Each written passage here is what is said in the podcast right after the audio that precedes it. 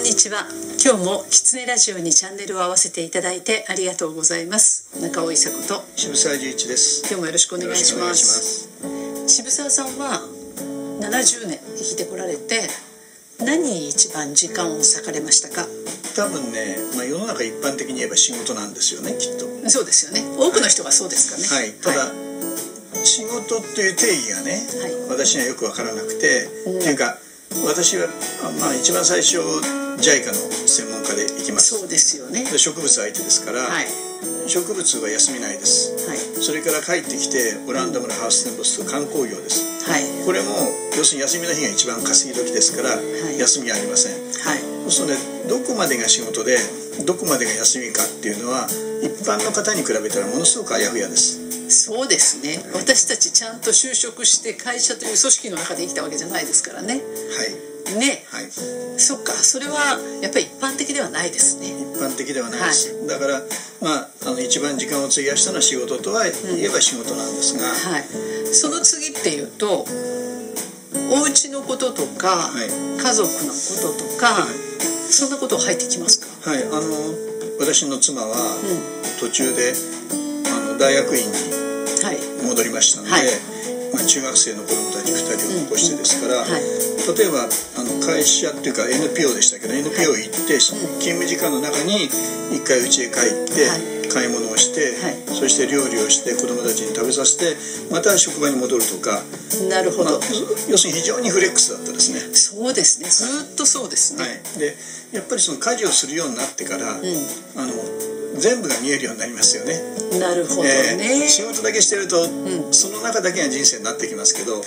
家事も全部すると、生きるってこういうことなんだなっていうその実感はとても違いますよね。なるほどね。それがかなり前の段階で、渋沢さんはもう身についていらっしゃる。ものすごく教わりました。で、多分環境問題ってそういう問題なもんですから。なるほど。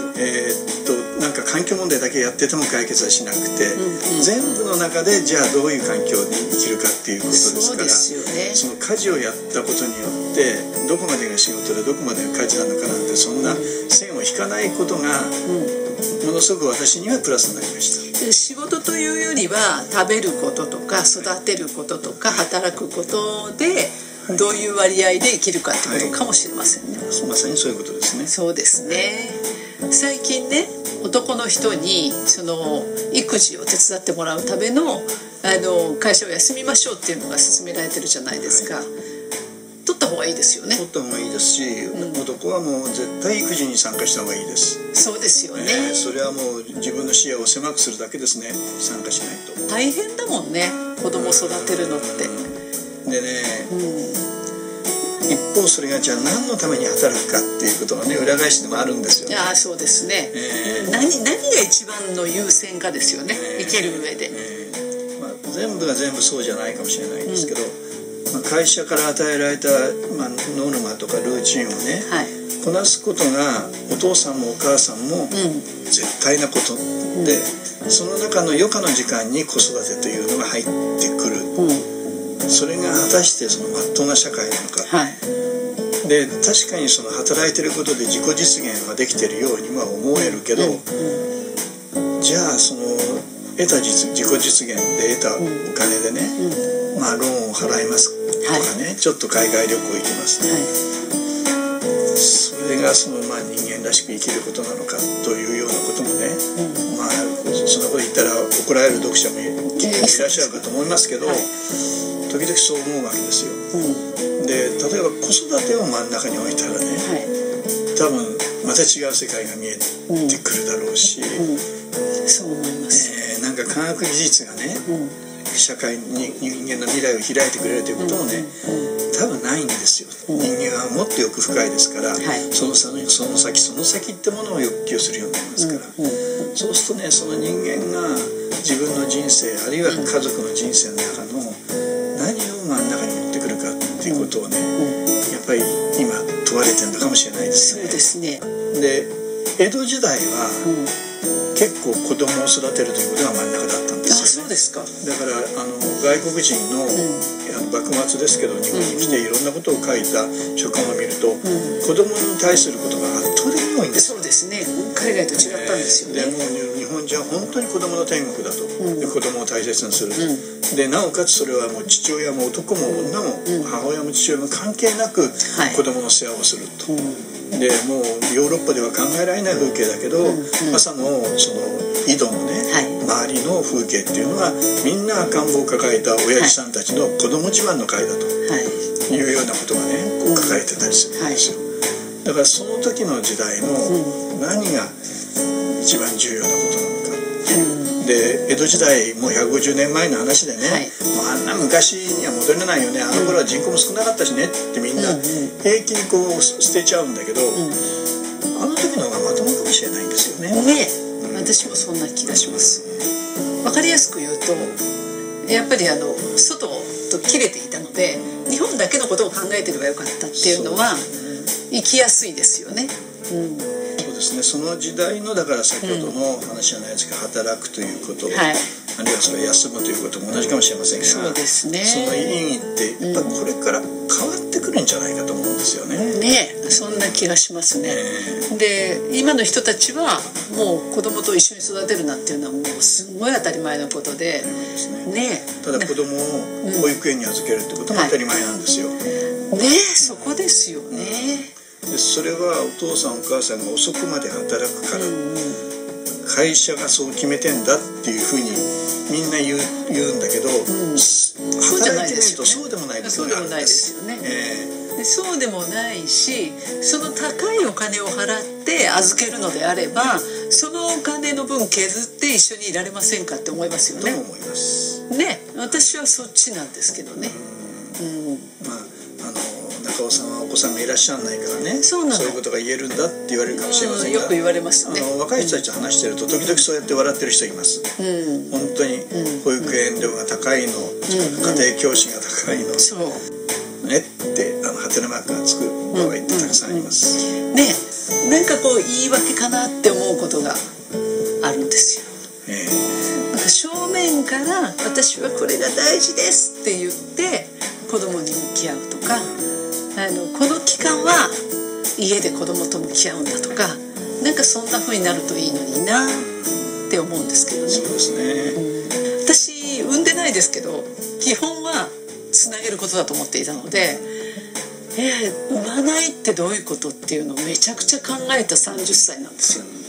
なのでその時に出した結論は他に役割があるなという、でそれはきっと社会の中のその自分の役割を作ることで、でそれは自分の子供じゃなくても人を育てることかなと。なるほどね、うん、産むって行為は女性しかできないじゃないですか。そうですね、まあ、そこが多分ジェンダーとかね、そういうもののスタートラインだと思うんですが、はいはいはい、仮に産むって行為が、うん、試験管の中で行われているような時代になったらば、どうなんでしょうね、はい、ああ、なるほどね。なんて言うんだろうな、やっぱり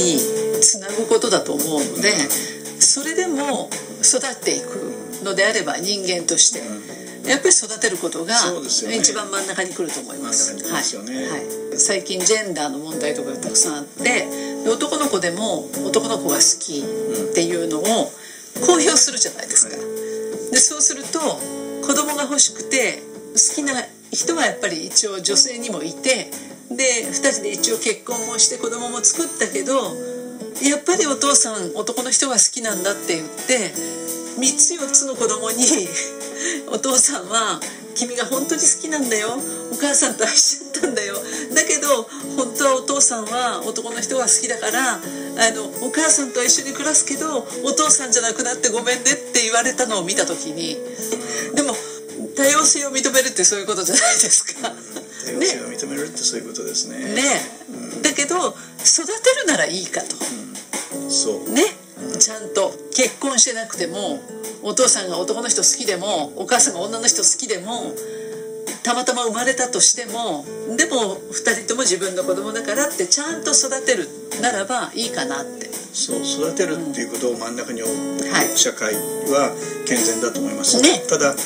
今は育てるっていうことが、はい、あたかもサービス業になってるじゃないですか。というと保育園幼稚園はお受験に得なのよとかまあ、0歳児保育からね、はい、していって、うん、あんまり育てるということを真ん中に置かなくなりましたよね。ああ、それがね、働くことが真ん中にあるんです。そうですね、はい、親が働くことがね、でお金がないと育てられないという錯覚なんですよ。悪い悪循環にこう入っちゃってますよね、はい、そうなんです、うん、だからそっちを優先しちゃうんですよね。でそこの誤解がなくなれば、うん、ちゃんと育てることが大事なんだっていう、そこをどうやって作るかですよね。そうですね、うん、変な話なんですけど、はい、私がいる世田谷区ではね、はい、コロナの、うん、になってからの、はい、まあ、足掛け3年ぐらいですよね、はい、幼稚園に入る子供が圧倒的に少なくなったんですよ。家で過ごすってこと？家で過ごすってこと。へえ、それを親が望むということ？親が結局そういう親が育てるということを真ん中に置く暮らしをちょっと気づき始めたなって思ってます。素晴らしい。やっぱり、うん、その社会に応じてというかね、その時代の流れでその時起こったものがそうやって人を変えていくんですよ。なんていうかな、重要なことだっていうふうにだんだん気づき始めると、うん、働き方はものすごく変わってくるんですよね。変わってきますよね。でその働き方を全部否定するような社会でも回らなくなってきてるっていうことです、ね、うん、なるほど、それ面白いですね、多分だからこうやって価値観も変わってくんですよね。そうです。今日もきつねラジオを聞いていただいてありがとうございました。き